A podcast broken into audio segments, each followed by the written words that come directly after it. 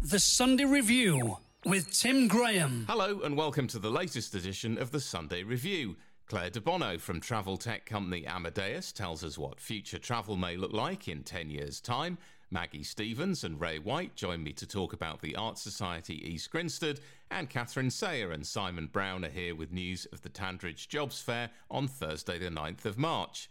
Claire Cooper chats to Carrie Overton about training to be a dancer and the pressures she was under.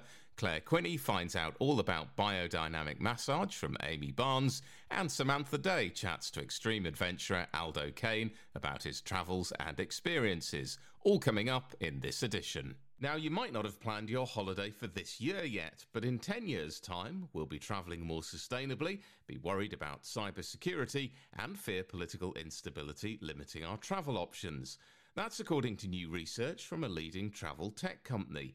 To find out how new and emerging technologies will shape our travel plans in the future, I'm joined by Clare De Bono from Amadeus.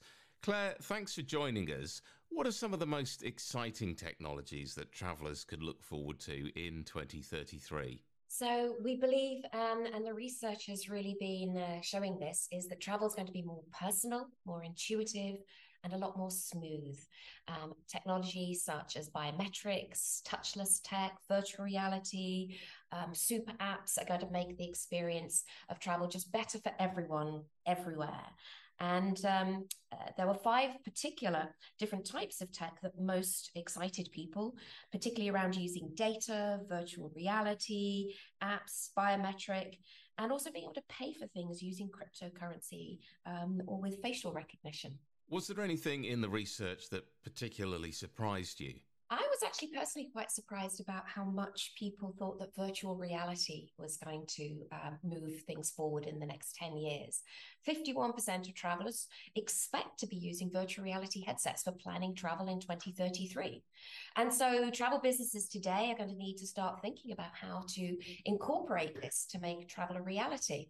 Um, I mean, I suppose I can see it really. You know, uh, if you've got VR um, previews, it can de risk the buying process. Try before you buy if you're not sure what seat to take, what cabin to have on a cruise, or, or you know, how to go and use your time best when you visit New York. Virtual reality could play quite a part in that. Now, you touched on some of these earlier, but how will advancements in things like AI, biometrics, and even the metaverse impact the travel industry in the next decade, do you think?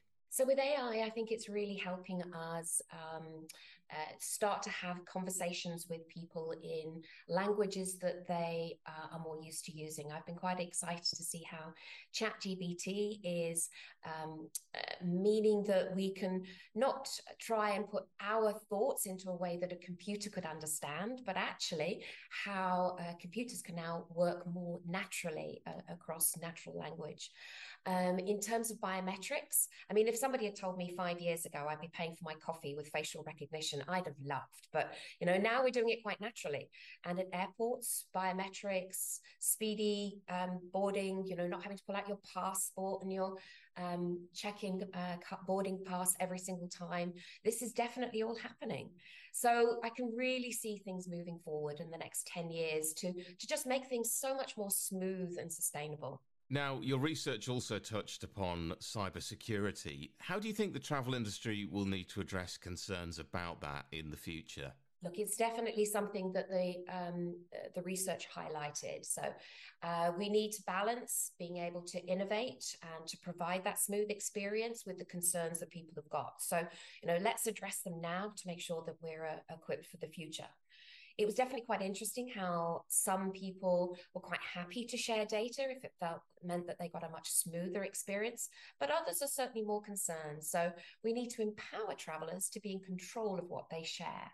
Now, I gather that the research suggested that we'll fall into one of four new global traveller profiles in 2033. Can you tell us a bit more about what these are? Yes, so four traveller tribes, um, as uh, we describe them. So I don't know if you've uh, done the quiz yourself, but um, uh, the, the first one is the excited experientialist, which is me. Um, I'm a perennial optimist. I'm, I'm always looking for new experiences, um, things that are slightly unpredictable. Um, and then we've got the memory makers. The second group who are have sort of more straightforward and honest motivations for travel. They want to uh, create memories visit places. They prefer technology that they're more comfortable with um, and are less into adventure for adventure's sake. Uh, and then on the other end of the scale, when it comes to tech, we've got the travel tech influencers who own more technology than any other traveler tribe. They're quite career focused, travel a lot for business. And then the fourth group are the pioneering pathfinders. So they still like adventure, uh, but they're much more focused on the impact of uh, their travel on the environment and their communities and, and what that will mean for the world. And actually, just talking about that, how will sustainability continue to play a role in shaping the future of travel, would you say? As an industry, we have to come together to make travel much more sustainable. We know that travel is a, an enormous force for good in society, um, but we need to empower travelers to make those environmentally sustainable choices that they want. Uh, as a good friend of mine says, we, uh, we need to enable people to make their mark without leaving a footprint. Fantastic. And where can people go to find out more about some of the topics we've talked about today and do that quiz? So I encourage you to go to amadeus.com where you can find out all about the tech trends that are going to be um, happening in travel for the next 10 years, but also do the quiz and find out which of the traveler tribes that you fit into. So, yes, go to amadeus.com. That's great. Clare, thanks so much for your time today. Thank you. Lovely to speak to you, Tim. And as a reminder, if you're curious to discover more about how technology may play a part in the future of travel and to take the quiz to find out which of the four traveller tribes you belong to, visit amadeus.com. That's amadeus.com. We'll post the link on Twitter at Sunday Review 107 and on facebook.com forward slash Sunday Review 107. If you've an interest in various art forms such as painting, sculpture, architecture, and music, and you're interested in the history of human creativity and good design, then the Arts Society East Grinstead could be of interest to you. To tell us more about the organisation, I'm joined by Maggie Stevens and Ray White. Thank you both for joining me. Maggie, if I can start with you, can you tell us a bit more about the Society and its history here in East Grinstead? Yes, of course. Um, we've been going in East Grinstead since 1985. Um, in those days, we were known as um, the uh, well, the, the, National Association of Design and Fine, Fine Arts, otherwise known as NADFAS. Um, we've been affiliated to our head office in all this time, but we are completely autonomous, do our own thing, decide on what we want to do. Um, and um, we have been meeting um, almost from the beginning in Chequer Mead Theatre in East Grinstead, which is a lovely venue. It really is nice. It's a proper theatre. Um, well, any local people would know it pretty well, um, with a, a, lovely stage and stalls and a circle. Um, and um, that's where we meet. Um, we meet every second Tuesday in the month. Um, for 10 months. We don't meet in July and August. People seem to be busy with um, holidays and grandchildren then. Um, and um, this is the basic offering of our society for which we charge £45 uh, a year currently. I mean, we obviously review that um, each uh, each year. So that's just under £5 a lecture, which we think is very, very good value. And the idea is that we meet together in Chequer Mead and we share um, the um, enjoyment of anything artistic. And we paint with a very broad brush. Our last um, uh, uh, talk, which was fantastic, was about Banksy. Very amusing. Um, and uh, he cooperated by uh, actually then hitting the news the day after with a, a new thing down in Margate. We uh, study or appreciate um, pretty much every aspect of uh, of fine arts. Um, uh, we had the lecture about Banksy. Um, we've also had um, uh, this year, we've had a lecture from um, the art of the uh, Bank of England. Uh, and next, it'll be a talk about the architecture of uh, Frank Lloyd Wright. So um, uh, we we've had uh, lecturers discussing the music of Mozart, Beethoven. we're looking forward to a lecture on Schubert quite soon, with live demonstrations on stage, of course. Um, so yeah, as I say, covers just about everything. Now, right, as the membership secretary, can anyone come and join you? Do they need to contact you first, or can they just turn up to one of your events? we we ask that people get in touch with me uh, before the lecture because uh, we're we're obviously as we meet in uh, in Mead, we have limited flexibility in seating. Chequer Mead's a big theatre, uh, relatively speaking, with just over 300 seats. But we never want to get to the situation where we have to turn people away. So it's quite simple to get in touch with me. Um, the website is uh, TASEG, that's T A S E G dot org dot UK. When you log into that uh, in the uh, initial information area, you'll find um, information about the committee members, including myself, with my telephone number. There is a contact us uh, a tab somewhere on the screen where you can send an email uh, directly via our secretary to me people are very welcome to come along as a guest for a lecture. We do ask a guest fee of uh, five pounds, um, which is paid to me on the day in Chequer Mead. Uh, and um, if, as we expect, they will love what they've experienced and want to join as a full member, then uh, that five pounds is knocked off their annual subscription. Now, I gather as well as organising lectures, you run a number of other activities throughout the year. Can you tell us a little bit more about what those are? Um, absolutely. Uh, we do two holidays a year. Um, normally, um, one is overseas and one is um, uh, in the UK. Um, we're coming up to a holiday very soon, which we're very excited about.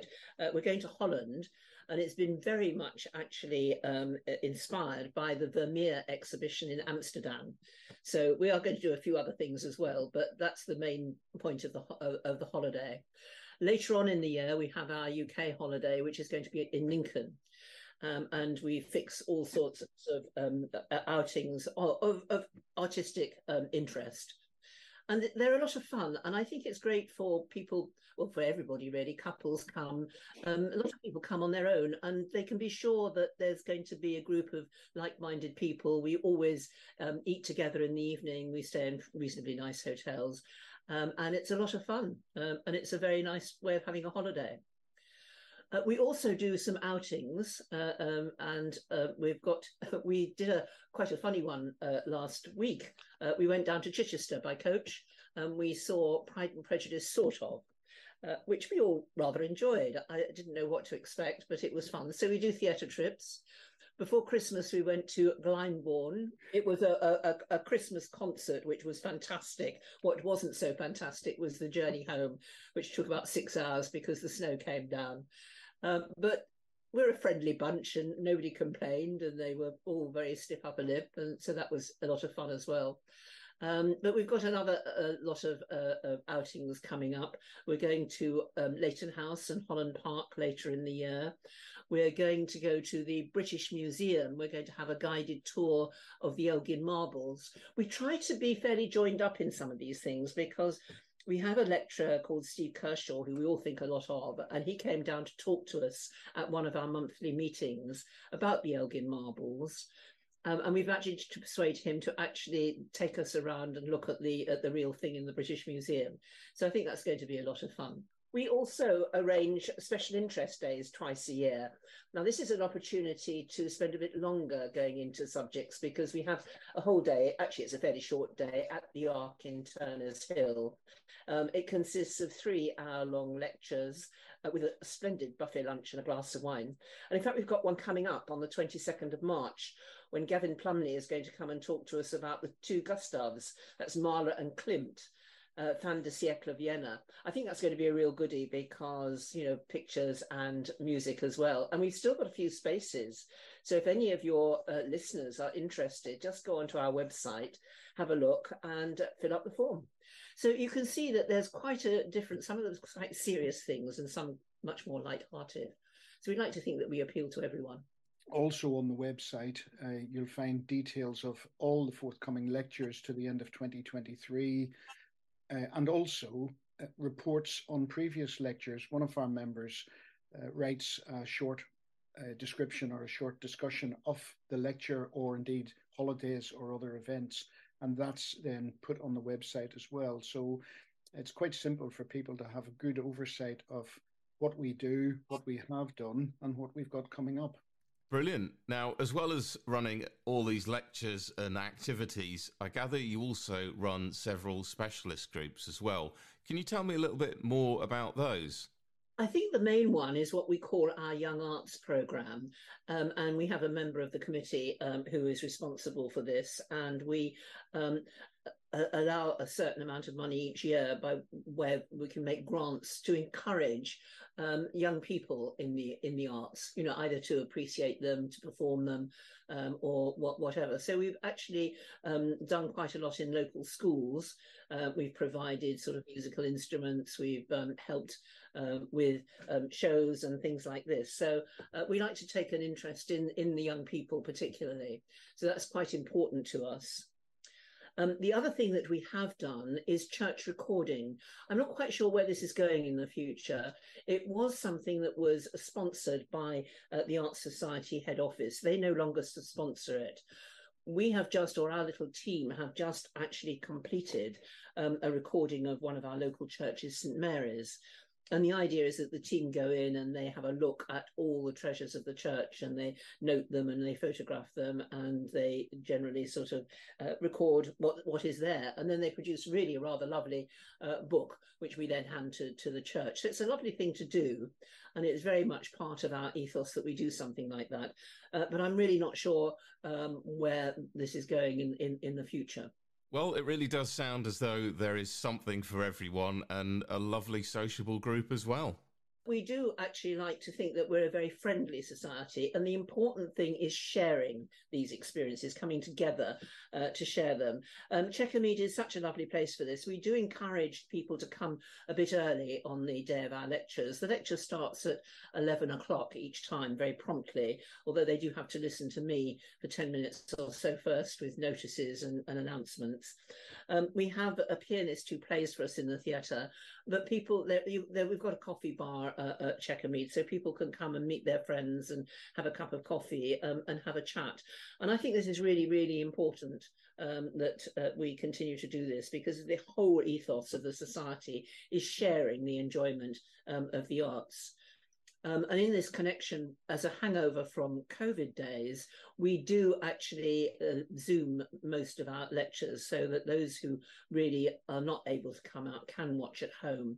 Um, we probably get about 40 a month now doing that at home, don't we, Ray? It's um, something like that. We very much encourage people to come to the theatre because that's what it's all about. But we're very keen, obviously, to accommodate all our members.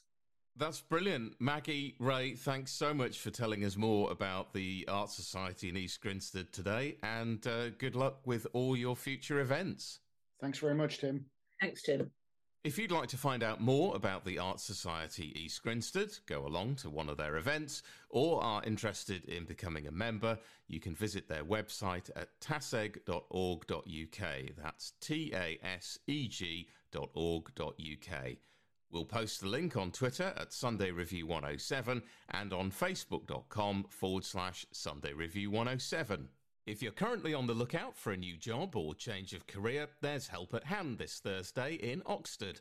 The Tandridge Jobs Fair is being held at the council offices and is being run in partnership with the local job centre and the Department for Works and Pensions.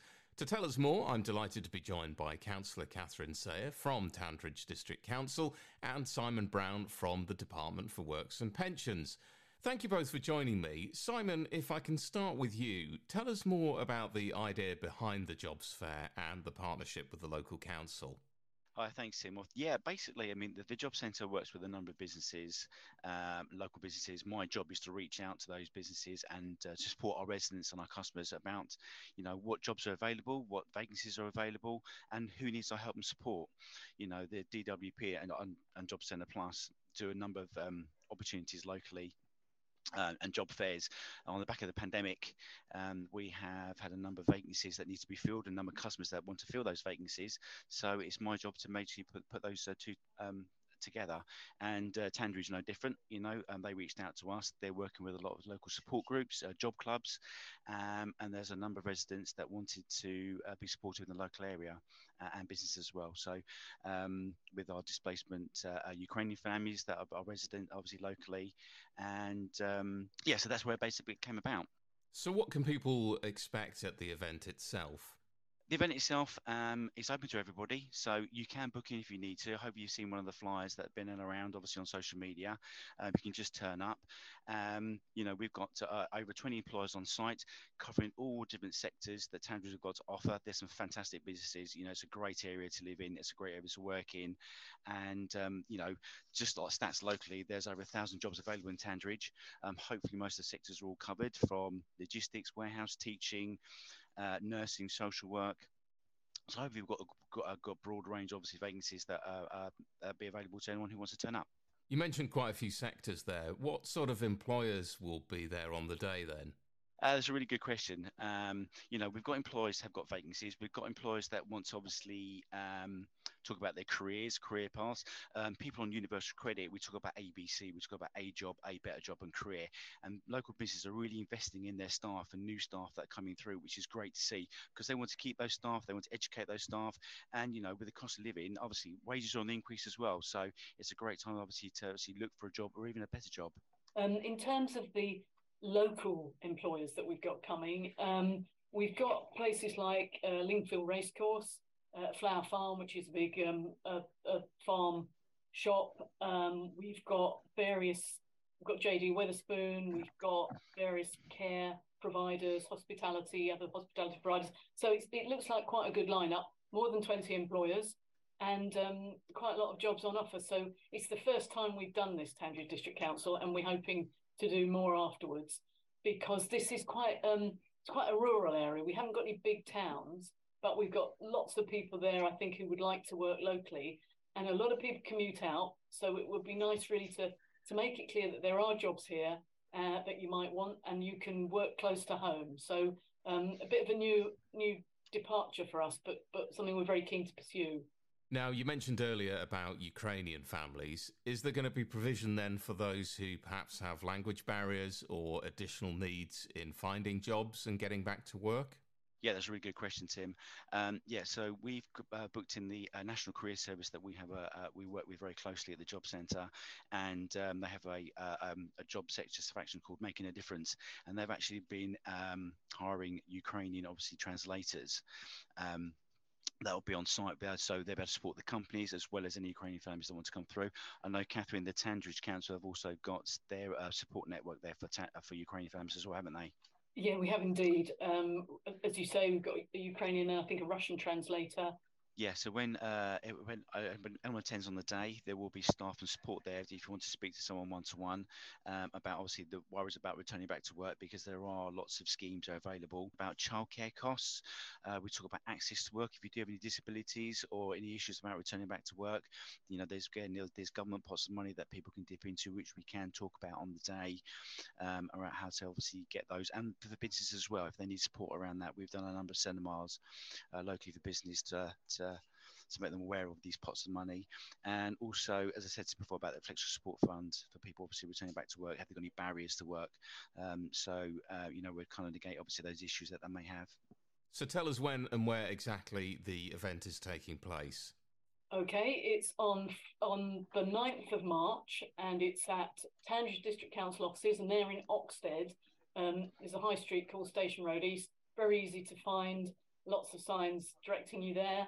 Uh, it's from nine to one o'clock, and then and we're opening up all the ground floor of Tandridge Council, so no problem accessing it. If you can't get there by um, under your own steam, there is a free bus service that's being run by East Surrey Rural Transport Partnership. Uh, that's just for those who live in the Tandridge district. Uh, you can book a ride up until midday on the 8th of March uh, by calling. I might as well give their phone number 07708 127861 and they will take you to the job fair providing you live in the Tandridge district. Fantastic. Now, can people simply turn up or do they need to let you know that they're coming in advance?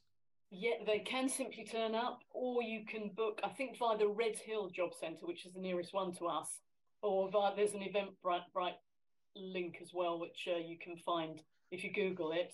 Uh, but yes, you can turn up. The one thing it's probably a good thing to do, although again, you don't have to, is to bring your CV. However uh, ropey you might think it is, it's worth bringing along because there are going to be advisors there to give you some tips and advice on how to make the best of your CV, how to add th- add to it, and and make it look attractive to would-be employers. So it's well worth bringing what you've got and um, and seeing what you can do with it there, and, and get that advice. Now, obviously, you've got this job fair coming up. What other resources are available, and uh, what other initiatives are each of you running to support local job seekers and businesses? Yeah, so yeah, that's a really good question, Tim. Um, you know, the, I mean, anyone who's on Universal Credit can speak to their work coach about any help and support that, that they need, any kind of obviously job that they're looking for. You know, we have pots of money we can dip into flexible support funds. You know, there's a number of job centre initiatives that we try and even, you know, uh, try and if there's a skills shortage, obviously with some of these employers as well. But we know obviously, you know, the intensive training programs um, that they have. But also we talk about apprenticeships as well. You know, they really come to the forefront. Really good way of people obviously who are not maybe good at uh, learning through the normal methods. Um, of uh, learning a trade or, or, or, a discipline or whatever. And um, you know, uh, these companies are actually um, you know have got some really good opportunities through their apprenticeship schemes. Fantastic. Well, Simon, Catherine, thanks so much for your time today, and good luck with the jobs fair. Okay, many thanks, Tim. Cheers, thank you much, Tim. As a reminder, the Tandridge Jobs Fair takes place at the council offices in Oxted on Thursday, the 9th of March from 10am until 1pm. If you have a CV, don't forget to bring some copies along with you. For more information about the job fair, you can visit tandridge.gov.uk. That's tandridge.gov.uk and click on the link on the homepage. If you can't get to Oxted by car, public transport, or on foot, East Surrey Rural Transport Partnership is providing a free bus service to and from the fair. You can book a ride up until midday on Wednesday, the 8th of March, by calling 07708 127 861. That's 07708 127 861. We'll post all the details on Twitter at Sunday Review 107 and on facebook.com forward slash Sunday Review 107. On Wellbeing Weekly on Tuesday, Carrie Overton found out from Claire Cooper about her experience training to be a dancer and the pressure she was under. My mum took me to a ballet class when I was about three or four. I did that for about six months. I was a little bit heavy footed. Okay. so loved it. But then things happened. I stopped that. And then I we moved and I started disco, Latin American and ballroom. and I loved it. Right. Loved it. So as soon as I started that, yes, I was one of those kids who did not stop moving and wanted to dance and perform all the time. And so through doing that, was that like competitions and things uh, like that? You could do competitions. I didn't do so many. I did exams. So I just did right. all the exams. I did that from about eight till about 14. Then I decided I wanted to dance. So oh, it was with Peggy Spencer. Um, right. She had a dance centre. So then I wanted to be a student teacher. So they started me training doing that. So I had my own class. So I was doing my exams, but I was also training the little ones through their disco and their first Latin American exams, which was brilliant. Wow. So I did that. They did their exams, which was brilliant. Then I got into the Brit School, um, which meant that I stopped doing Latin American because my hours, I just didn't have the time. Um, because I think once you go to a place like that, you kind of invest, you put everything into it, you do mm. spend all your time there, which mm. is what I did. So how how do you even get into the Brit School? What do you have to do? So we're going back a few years for me, so yeah. it's slightly different now. Mm. So I went, I did my GCSEs there, so I went at fourteen. Right. Um, so you just have an interview when you're 14. Um, they just talk to you about why you like whatever it is your subject is. Mm. So for me, dance at the time. Mm. Um, what do you like about dance? What do you do outside of school? Uh, what, how does it make you feel? Those kinds of things. Um, and I got through the interview, so I got the place. Did um, you have to perform in your no, interview? No. no, at 14, and I, am not sure if it's the same now, but at 14, you don't have to. Right. At 16, so you, you go for two years, and then if you want to stay on and do your A levels, you then have to audition. So even if you're there, and they've right. had you for two years, you have to audition for your place. So potentially, as somebody at 14 who believed that they were an amazing singer could have stood there and said, Singing is my world, mm. it is everything to me, and actually yeah. can't sing. The but school, that's not what it's about. Yeah, the school is about giving everybody an opportunity. Wow. So, you know, anyone anyone who's got money can pay for these things, can have a singing teacher, can go to every class ever. The idea of the Brit School is that it there are so many kids that are missed you yeah. know, we couldn't, I could go to my dance class once a week. I couldn't have gone to a dance class every day. I mm. couldn't have done musical theatre and couldn't have done tap and singing at that point. Mm. Mm, you know, just wouldn't have happened. So it, it, their idea is to offer the opportunity because you'll miss that you'll miss talent. You know, raw talent that you you didn't realise. Um, so yeah, the idea is if you if you are passionate, if you really want it, if you talk about working hard and I suppose they look at your grades. Obviously, I, I imagine. I can't so so long ago, um, but yeah, it's about you. They take you on.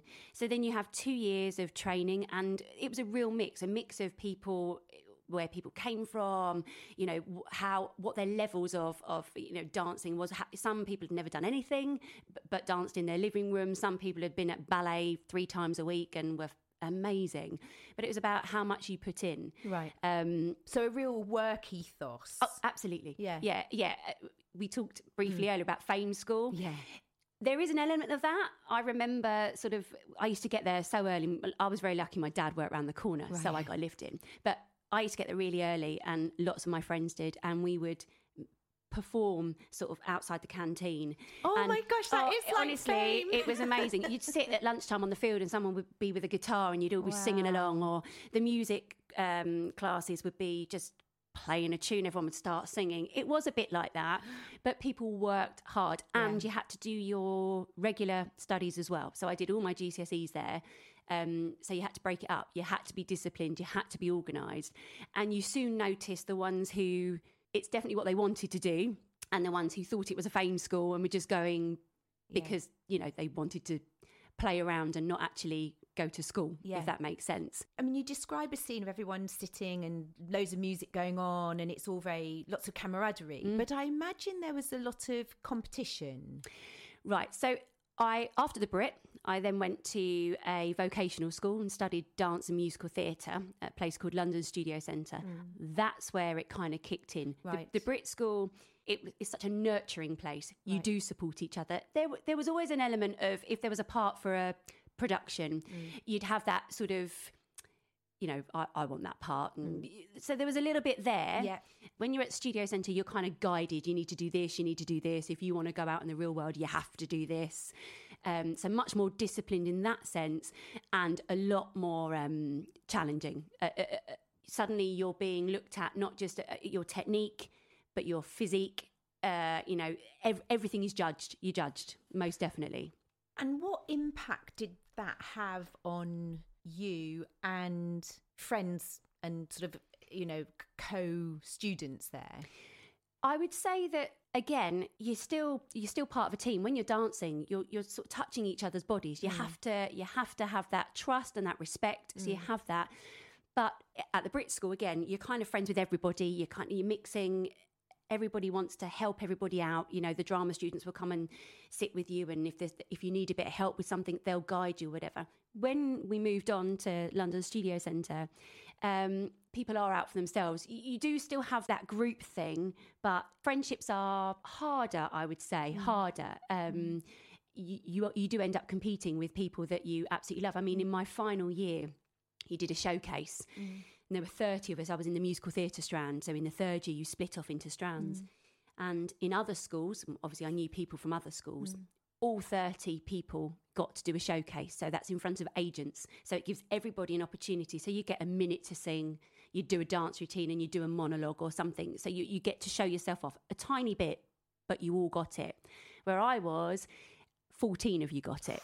So you had to fight for places. And then it, you, you you then start to argue with people. You know, people. Some some of the guys in the in the group already had agents, for example. Right. Then they got a place in the showcase, and you'd be like, but some of us don't have agents. Some we could have that place, and so that becomes really tough. And you kind of have to you have to let things brush off you. That I found that particularly hard. I take things to heart. I yeah, I'm you know quite a a softie. Yeah. I found that was the hardest thing for me. Was that the same if you went for auditions and things like that? I mean, it it seems quite a brutal profession. Yeah, it is, and I, I mean, again, we're going back quite a few years now, so I can only speak for what I, what I've Yeah. done. Um, yeah, you you'd turn up if you were lucky enough to have an agent, you'd get you'd get a slot that you'd turn up to and you actually seen at that time. Yeah. If you didn't have an agent, you'd queue. So sometimes you queue for five hours. You get up at five o'clock in the morning, or you queue at five o'clock in the morning, not get up at five, and you'd queue. Initially, it would start and they'd say, bring a pop song and, and sing it to us and then you know five hours later can you just sing the verse and the chorus? Or can we just have the can you just sing somewhere over the rainbow? Because that's all we've got time for. You'd sing and they go thanks. And the only time you'd know if you had had or hadn't got the part was when you saw the cast perform you know you realize you didn't get it because you you weren't standing on the stage doing it. So so you don't get feedback? Rarely. Very right. rarely. In my experience very rarely. So that must be hard to sort of progress and because you yep. know in the normal world yeah. if you go for if you go for a job interview yeah. you can ask for feedback and, absolutely. and learn from that. So that's in such a competitive area you and you, all your I suppose hopes and dreams, yeah, as with most jobs, are pinned on that. To just get nothing is absolutely really hard. Yeah, d- definitely brutal. You walk out and you think, well, you know, after two weeks, you figure if you haven't heard, yeah. you haven't got it okay. after two weeks, and then you think, right, well, I don't know where I went wrong. So then you start sort of judging yourself well it must be this or it must be that you know and a lot of it is based on will the costume fit you if you've got a lead guy who's five foot eight and you're six foot chances of you being the lead girl are slim to none because generally, you know, visually the guy generally sits higher than, the, you know, that kind of thing. If you're a chorus line, if you're, you know, four foot and, the, and everybody else in the chorus line is five foot eight, you're not getting in that chorus line. So it, it can be things that you have no control over. Yeah. But instead of thinking of those things, you do tend to start picking at yourself. Yeah. You know, am I not, you know, am I not singing well enough? Am I, am I not dancing? Am I too big? Am I too small? It, it's horrible because you're being judged on you. Yeah. You know, rather than your qualification, if you yeah, like. Absolutely. What were the mental health implications for you and your fellow students of, of living with that sort of scrutiny, particularly of your body shape and yeah. size? I mean, I, I, would say I still think about things like that now. Right. It's stuck with me um, some of my friends uh, would do things, especially so in at London Studio Centre, you could do musical theatre, ballet, contemporary dance, or jazz. So we have ballerinas who we all know have to look a particular way. Mm. And some of the girls from those classes, I'd find them, you know, eating toilet paper in the changing rooms oh. because it would expand in their tummies, um, or so they thought, and so they didn't need to eat food. I mean, it was quite Wow. And it's not everybody, you know, and, and I must stress that it wasn't everybody. You know, some people were. I think. I think it just depends on the person. Mm. So for me, as I said, I take things. I take things to heart. Mm. I was in a ballet class once, um, and my ballet teacher, a male teacher, said, "Oh, have you had breakfast?" And I sort of nodded. He went, "Did you swallow the bowl?" Oh, you know, and you think that's in front of all my friends.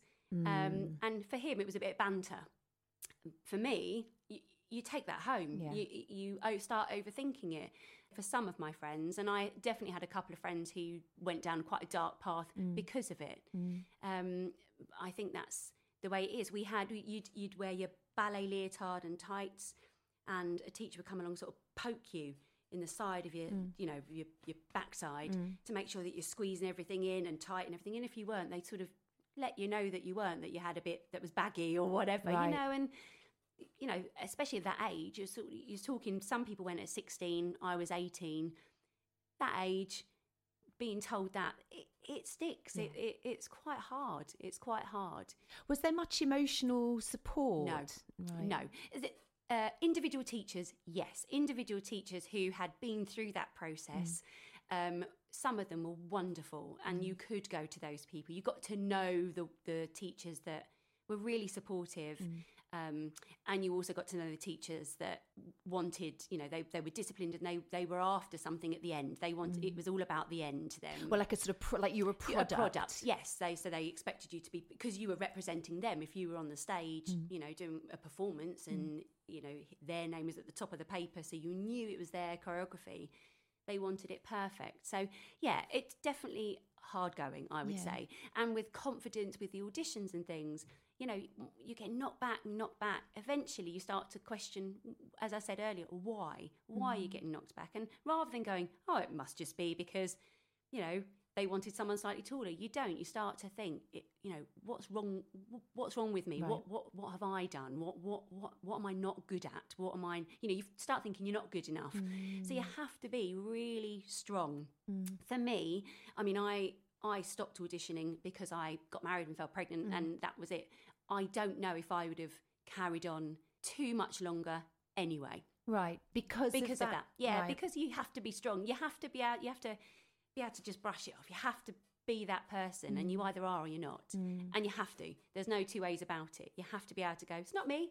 It's fine. I just wasn't right for it. Next Yes. time, I'm still great. Yes, absolutely. Yeah. yeah. And and that's very hard to do in Yeah. you know in in any in any position, Yeah. isn't it? Any job that Well, you're I think going we all for. have to do that. There is an Yeah. Mm. element of that for everybody. But I think when it is about, as I said, you're, you're it's a, they're looking at you. So it's your face, Mm. it's it's your hair, it's your body. It's things you can't check. When it's a, a bit of paper, your qualification, and you're Mm. up against someone else, and they are just better qualified, it kind of makes sense in your head. But when they're going, well, no, you're just you're just not quite, mm, you know, because of how you look, Yeah. you start to think, oh no, Claire Cooper was chatting there to Carrie Overton. You can hear the full interview, including details about Claire's current role as a Zumba teacher, on our Listen Again page on meridianfm.com. A couple of weeks ago, on our Friday Success Express show, Clare Quiney spoke to Amy Barnes about the business she runs offering biodynamic massage therapies. The biodynamic bit, so we break that down bio, biology, Right. right? So, what's going on in the body? Um, so, everything to do with that metabolism, balance, flow, cycles, all of those things, right? Right. Yeah. And the dynamic part is saying, well, all of that really is in flow, isn't it? Is in flux, is always kind of moving and changing. and changing right so so the biodynamic bit is really talking you know is in reference to, to that the the massage part of it is because a lot of the work is hands on you know on the body and through the body and so it's called massage and some of it is classically you what you would relate to as a massage So some of it is, some but not of it, all but of it. not not all of it. By and, and we also work with pure sort of energy, so we also work off the body, so it's a little bit like Reiki. So you know, even the massage bit is not entirely all of it as you would expect, uh, hands on. And then the therapy part of it is, um, although it is a complementary therapy, but really, you know, it, it really requires more than one visit. Um, Right. So, so from that point of view, you know, the therapy part of it is suggesting that you know most people get uh, more out of it by you know having a series of treatments. treatments. How did you come to be here now doing this particularly? Yeah, I mean, great question. And you know, um, you know, growing up in Hong Kong and having Chinese parents, you know, being a massage therapist really was last on the list of, you know of desirable occupations right uh, so yes it's, it's a million miles away right from what was expected in terms of what i would go into So what was expected? yeah. So you know, over time, um, what what happened was I was kind of involved in a lot of like organization work and change, and I realized I didn't really understand anything about change, and that you know, by some sort of twisted path, took me down to therapies. So I was training to be a Gestalt psychotherapist, and I worked uh, part of my training. I was working as a psychotherapist in training. And I realized so much of talk therapy, as great as it is, and I absolutely mean that. Mm. I just felt there was something missing. And that was the physical yeah. element. And that was the physical because element. the rest is talking, isn't it? yeah, That's talk yeah. therapy. And I think that, you know, we are so, you know, some of it in terms of how we feel really in the body, it's not even, it's hard to put into words yes, because they're feelings. yes, They are exactly. And people- sensations. and people, don't express them, do No. they? And I actually don't often find the words to be right it's, and it's really them. hard to find the, the right words or that you know we we express it we we we talk about it but that becomes a story of what's really going on so there is something about the internal world you know in our bodies that i think is just so crucial um and that's what really got me connected back to the body because I was a dancer and everything. So I was always really very in my body anyway. Yeah. But this this really kind of put me back into connecting with the body and wanting to work with the body um, in a different way. And and you know, as luck would have it, um, I it was a big birthday. I can't remember exactly which one it was Oh, now. Okay. I won't talk about that. Uh, but you know, I was clearing a cupboard, and I I'd had biodynamic massages before um, when I was training to be a Gestalt psychotherapist. So I was clearing the cupboard, and the magazine from the association just fell out. It fell out of the cupboard. Synchronicity. Yeah. And I thought, gosh, this is really amazing. And I thought, well, I had great, you know, biodynamic uh, treatments. So I'm going to look into it. And lo and behold, they had a um, an open weekend um, in in Cambridge. Right. And I went along to the weekend.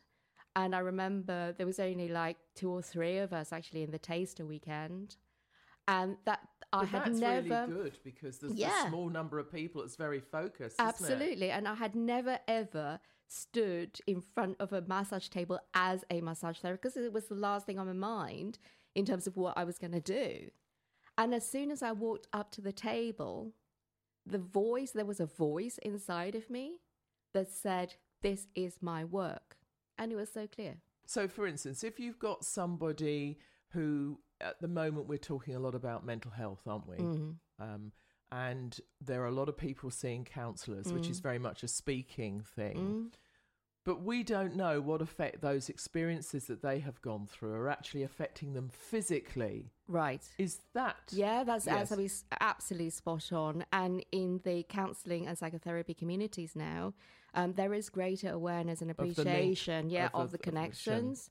Um, and I have referrals, Yeah. you know, from counsellors, from psychotherapists, um, suggesting to their clients that they come to biodynamic and get some biodynamic massage Because in many ways, it's completing the circle, isn't it? It is very much so, and in that particular case. Yes, and people are always so uh, amazed um, when they do finally sort of access things in the body that they they they they just sort of think, well, actually, I thought that was done, or I thought that was resolved, um, and then they're really kind of in touch with what's really there, um, Mm. and and and so that that last bit of completion, if you like, or Yes. or um, sort of being able to just melt it, let, let go of, Yes. you know, whatever is there and let that melt away. Yes, it's almost to me, to me. I'm getting a picture in my mind. It's like the body is a siphoning system, like the like the liver, the kidneys that clears all the the rubbish out of the body. When something happens to us, not all of that rubbish is almost like pouring t- Mhm, tea into a mhm, tea strainer. Not mhm. you get the tea, the water coming through, but you get something left in the strainer, and the body holds on to that stuff, and that's what can cause all sorts of physical. Yeah, and, and and that you know what you're talking about. There is a, a really well known book. Um, Oh. Yes, and it, that book is called "The Body Keeps the Score." Wow. So yeah, that's absolutely s- spot on. So and Okay. and a lot of us, you know, we our primary language is not verbal. Yes. Our, our primary language, right, is one of feelings, or through the body is more kinesthetic, more through the body. Yeah. And so, so that you know, honoring that, uh, appreciating that, Yeah. um, and finding you know validity and expression is really uh, is yeah, really really, key. important. I'm really interested interested to dig a bit deeper into some of your clients. Tell us Mm. about the sort of stuff they've presented with and how the therapy has worked. So I, I I want to start by saying if that's okay, you know how I work really, what what that's all about, and I think that that will then make the the, the, case I'm about to, to share maybe a little bit more kind of understandable. So whatever someone presents with, I, I really see that as a as a, an opening to get a sense of if if we really believe that we are everything, like you know, we are physical, we are spiritual, we are energy, we are, you know, biological, we are emotional, we are experiences, we're all of those things. Then whatever someone comes with, whatever they present with, is really a gateway to know out of all of those things, right, which are the the areas that require attention what are the things which stand in the way of them being able to move on from whatever it is that's happened you know in, in the past. Right yes. So so that's kind of really important to say. Um and you know like talk therapies you know the best thing about uh, uh, being a good therapist is being able to listen. And i i listen to people's stories and i always my hands are also there to listen. Yes. You know m- my body is also there to to listen. And when that happens their bodies convey uh, messages and things that, that that that person, you know, the client's body system really needs. So I, I sort of get a sense of what that is. Mm-hmm. Uh, and I, sometimes I share that in the session and check it with them. Um, sometimes it's very clear, you know, what's needed, and I would share that with them. And then if they are in agreement, then we go and, and you know, and then I'll either provide that and or we'll do something together to to enable whatever it is that needs to happen happen. And so in this particular example somebody was walking down the street and um, it was really icy and they tripped and fell face down uh, face planted on on the pavement right. which in itself was sort of bad enough and um, broke their nose. But being such a a, British thing to do. Um, very quickly, then got up, uh, dusted themselves off. I'm fine. Do, we do. Yes, you know, fine, the, the, the famous fine. phrase, "I'm fine. Everything's fine." An ambulance was called uh, by someone who sort of witnessed the the the, the accident. Um, and you know, subsequently they went to the hospital, had the nose, you know, um, and everything sort of attended to, and felt like I'm okay now um, and on recovery. So that was fine. Um, and then about two months after the accident, she then uh, f- saw and felt uh, probably size slightly larger than a, a pound coin, um, right. a, a, a, lump that appeared on her forehead. And it, it was quite sore, but she couldn't really work out like what that was from because there'd been no signs of There- it when she'd gone into hospital absolutely when the original n- none injury. whatsoever Yeah, right yeah. um she also then was still kind of suffering from you know some of the her shoulders in particular her knees and, and so on so just some discomfort around those those kind of areas not just not quite right um in those areas um and when I when I was talking to her and she was describing all these things, uh, I, it became obvious to me that somehow there was a tail end of that in that accident in her body yes. that needed to re- complete itself. It needed to complete that cycle of shock, really. Like some su- suddenly, you know, something dramatic has happened, Mhm. and the body is is in shock, um, and it didn't really have enough time for it to come down from the shock to then come to to, to kind of right itself. So in her sessions, you know, initially it was to to make sure that she felt safe, right enough, um, to be in the space with with me. Mhm. Um, and then we got to the point where I felt, you know, we were ready. I called it an unwinding. Lots of people use that term, but it's kind of allowing your body to unwind itself from the from the accident, from the trauma. Yeah, yeah. it was kind of yeah again quite clear to me that she needed to um, almost kind of put herself back into that position if she could remember um, of of the face plant which she did. And um, and I said look okay so now take your time. Just feel within your body you know what's what your body needs to do and allow your body to do what it needs to do yeah and that's what she did and i said look you know, don't don't push for anything don't don't kind of just do something because you think that's what you should do. Really wait wait for your body and if nothing happens and and you just need to lie there you know for a period of time then just allow that to happen. So so before that i also worked very gently on that lump. The my intention was really to bring some calm and soothing Mm. um, energies r- i- i- into that area and also to to let the area know you know the emergency is over yeah, it's over. The body. it's all the, right yes, it's- yeah, everything's okay now Um, so yeah, so after that session, she felt a, a lot better. She just felt that everything had righted itself.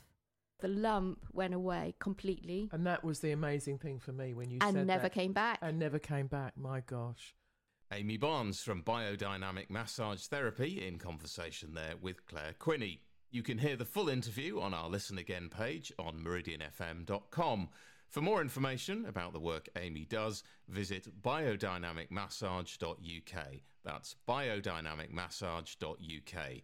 We'll post the link on Twitter at Sunday Review 107 and on facebook.com forward slash Sunday Review 107. On the Wednesday breakfast show this week, Samantha Day spoke to world record breaking extreme adventurer and former Royal Marines Commando Aldo Kane about his travels and experiences. I joined up the Royal Marines when I was 16, but before that, I was in the Scouts, who, as I sit here at 45, having led quite a fulfilled and, and busy life out around the world, traveling and, and on expeditions, I pretty much hold um, the Scouts responsible for, for making me become that type of between the Scouts and the Marines to become that that type of person. Um, so I think they, they probably instilled that um, sense of adventure and and also the quiet confidence you require to be able to not just survive but thrive in any environment. And then following on from that, the Royal Marines being a commando over the next ten years took that to a whole other level. Now, you've had some pretty scary uh, things going on, haven't you?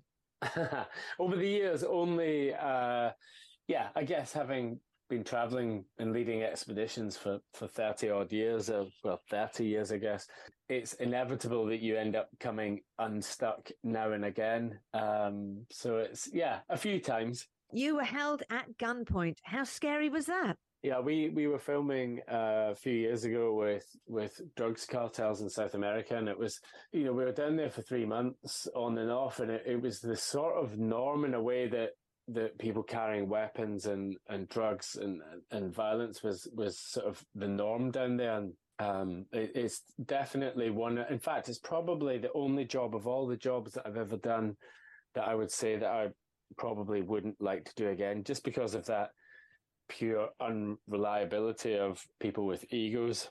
And you hunted killer viruses. How did you do that?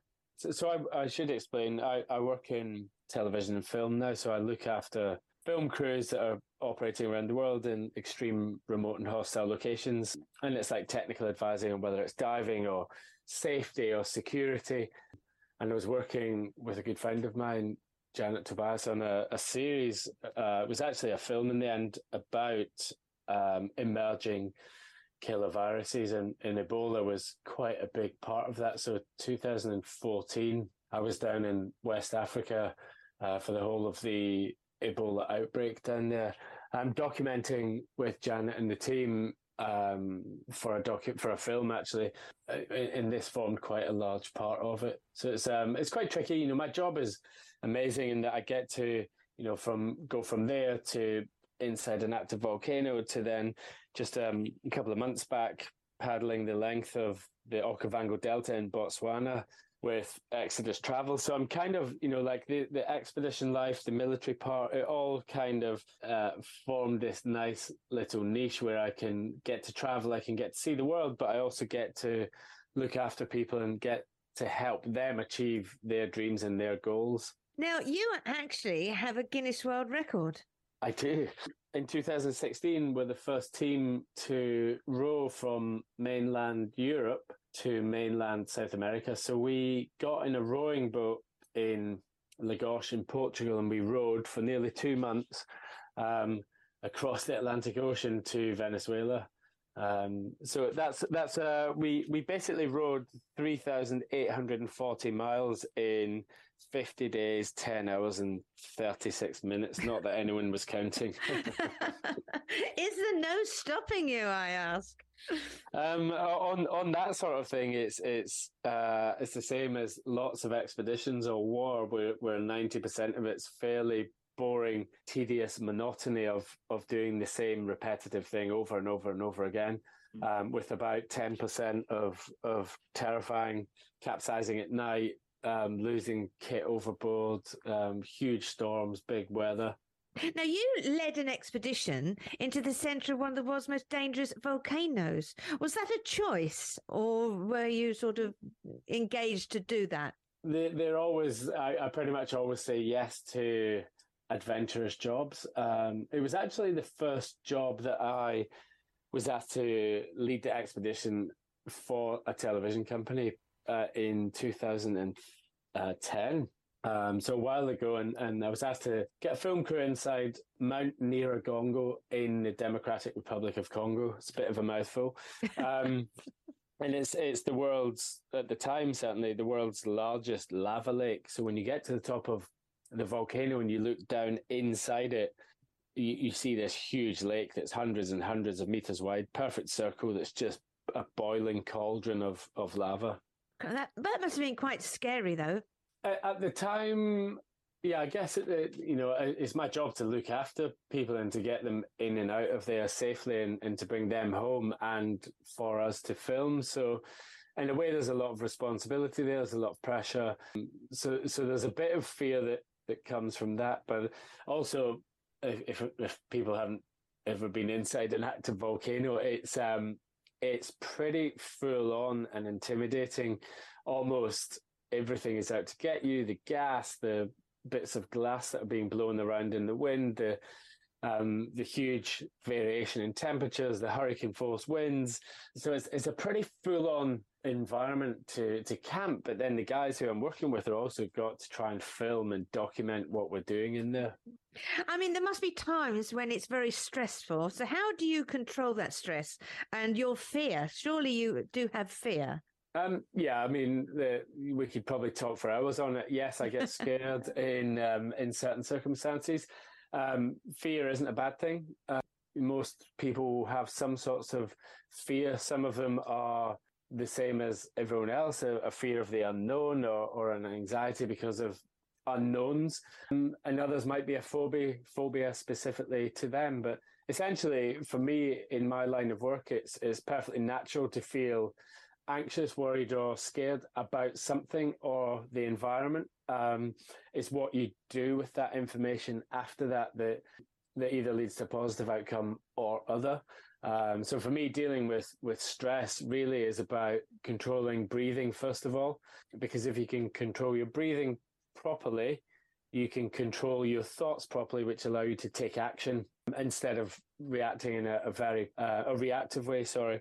So it's uh, I guess on all expeditions that I've led, you always come up against some sorts of problems which require you to be able to just um, find some calm space and and make decisions. Which is which is why actually Exodus um, travels use me as as an expedition leader and also to to curate trips for them is that um, that I have this vast wealth of experience, nearly 30 years of operating in some of the world's most remote, most hostile, and most extreme environments. Now, you also got chased by, uh, was it a rhino? Yeah, m- myself and uh, my friend Foxy were, were out teaching anti poaching, uh, patrolling skills to, to various different teams down in South Africa. And we ended up in a, a thicket um, on foot, uh, unarmed, and uh, and we startled a couple of black rhino who who basically stampeded towards us. The drill is the drill is you they have bad eyesight, so you just basically have to stand still and and and hopefully they'll career past you. Um, but they've got very good hearing. and I understand that you could also you was that close that you could smell its breath. On the last expedition that I did in Botswana, um, with Exodus, we we were paddling the Okavango Delta, um, the length of it. Yeah, we you would round the corner on a river and you would see maybe 10, 15 hippo in the water. And they all obviously disappear under the water, and you have to pull these these dugout canoes, these makoros, past them. And um, we ended up be, being lucky or unlucky. No one got injured, but we Ollie Pemberton and I, the camera guy, had sort of got separated. We ended up with a a hippo coming up in between us and sort of heading heading towards the boats, which makes everyone flee and everyone a bit nervous. I'm sure it does. now, what would you say was the most extreme adventure that you've been involved in? Yeah, that's a good question. Um, I think the row was rowing across Atlantic was definitely up there with regards to being isolated and, and being on their own. That was that was very much five people get in a boat and they use their power to travel around the globe, which I find is, you know, as a concept is amazing. At one point on that ocean row, the closest person to us was Tim Peake up in the space station. Oh. Um, and he, he was he was tweeting us while we were doing it. But um, I think I think places visiting places like inside the volcano or inside cave systems there, and when you're seeing something for the first time and shining your torch across a formation deep in a cave system somewhere in Borneo, that to me gives me the thrill of travel, the thrill of adventure. So it's uh, yeah, I feel lucky enough that I've had I've had quite a few of them. You're going to keep on doing that, are you? That's right. I'm um, yeah, I'm 45 now. I plan to keep doing this for as long as I can. Good. That's why I'm in the that's why I'm in the gym every day. I need to I'm like I need to do another 20 years of this, 30 years of this.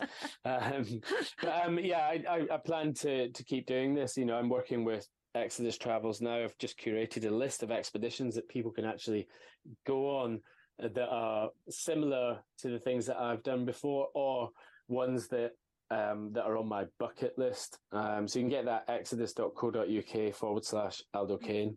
For anyone who is interested in doing anything just a little bit more adventurous than what they're doing every day is, is just do the thing that you've been thinking about. If you're thinking about going to climb Snowdon on the weekend, then just go and do it.